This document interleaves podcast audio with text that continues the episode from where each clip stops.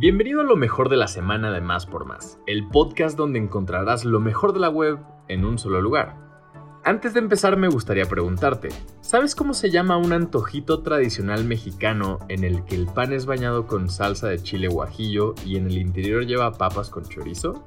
Si conoces la respuesta, compártela con nosotros en nuestro Twitter oficial, arroba más por más, y utiliza el hashtag respuesta más por más.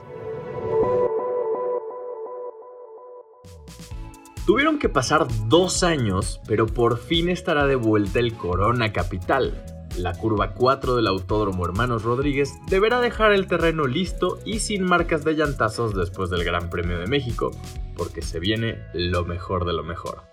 La cartelera para este festival musical tendrá gigantes del mundo artístico, tales como Tame Impala, 21 Pilots, Royal Blood, Disclosure, Elliot Moss, LP, Saint Vincent y muchos, muchos más. Tantos que me acabaría el tiempo de este podcast en solo nombrarlos. El evento se llevará a cabo el sábado 20 y domingo 21 de noviembre y la preventa será el 16 y 17 de septiembre, pero claro, solo para clientes de Citibanamex. Si tú no eres uno de ellos, deberás esperar a la venta en general, la cual se abrirá el 18 de septiembre a las 11 de la mañana. Todo esto a través del sistema de Ticketmaster. Los boletos van desde los 1.799 pesos hasta los 5.100. Así que es un buen momento para ir rompiendo el cochinito.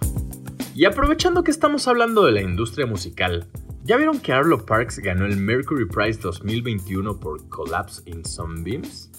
Para los que no conocen esta premiación, pues básicamente es la que elige al mejor álbum musical británico. Siete mujeres estuvieron dentro de la lista de nominados para este premio y al final Arlo Parks fue la que se llevó el reconocimiento. Pero no, no solo fue el trofeo y aplausos, también se quedó con 25 mil libras esterlinas, que si las transformamos a pesos serían unos 686 mil. Vaya, una buena lana. En el discurso después de aceptar el Mercury Prize, Arlo Parks dijo lo siguiente.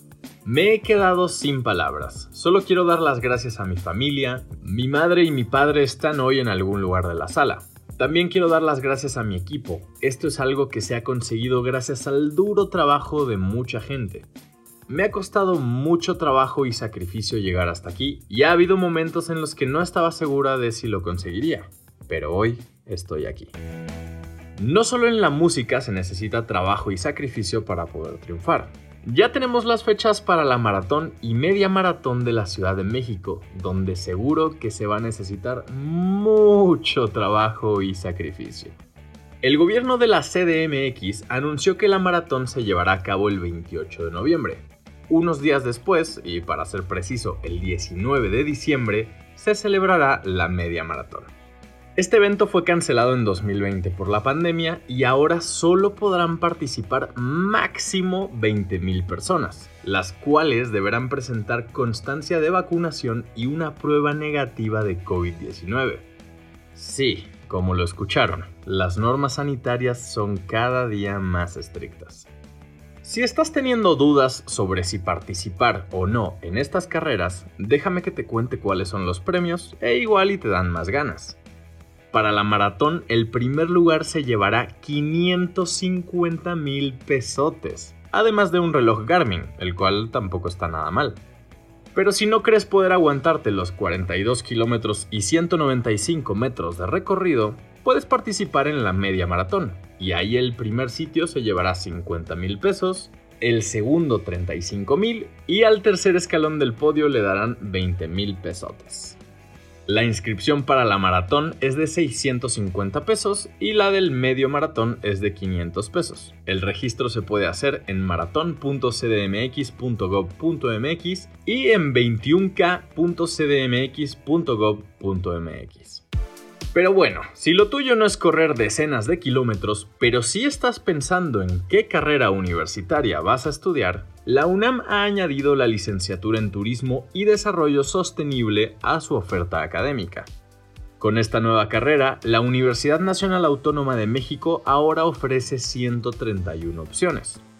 Por el momento, y de acuerdo con el comunicado de la institución, esta carrera solo será impartida en la Escuela Nacional de Estudios Superiores Unidad León, Guanajuato. La máxima casa de estudios detalló que se impartirá en el sistema escolarizado en la modalidad presencial. Además está diseñada para cursarse en 10 semestres y contempla 59 asignaturas, 47 obligatorias y 12 optativas. La universidad recordó en su comunicado que en México el turismo contribuye con el 8.8% del PIB, por lo que se necesitan profesionistas que comprendan y analicen la dinámica del sector turístico y la complejidad del desarrollo sostenible. Y ahora dime, ¿a ti qué te parece esta nueva opción de licenciatura? Aprovechando que se viene el fin de semana y estás escuchando lo mejor de la semana, te queremos recomendar un par de actividades para pasarla bien. En el cine ya puedes encontrar Noche de Fuego, una película de ficción dirigida por Tatiana Hueso. Este film fue ovacionado por 10 minutos y recibió una mención especial en el Festival de Cannes.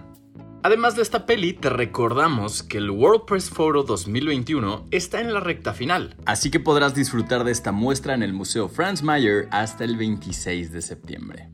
Si asistes a alguno de estos eventos, taguéanos en Instagram para contarnos con una foto o historia que te parecieron. Recuerda, nos puedes encontrar como más por más. Gracias por escuchar y no olvides suscribirte. Sintonízanos la próxima semana en el podcast oficial de Más por Más, donde encontrarás lo mejor de la web en un solo lugar.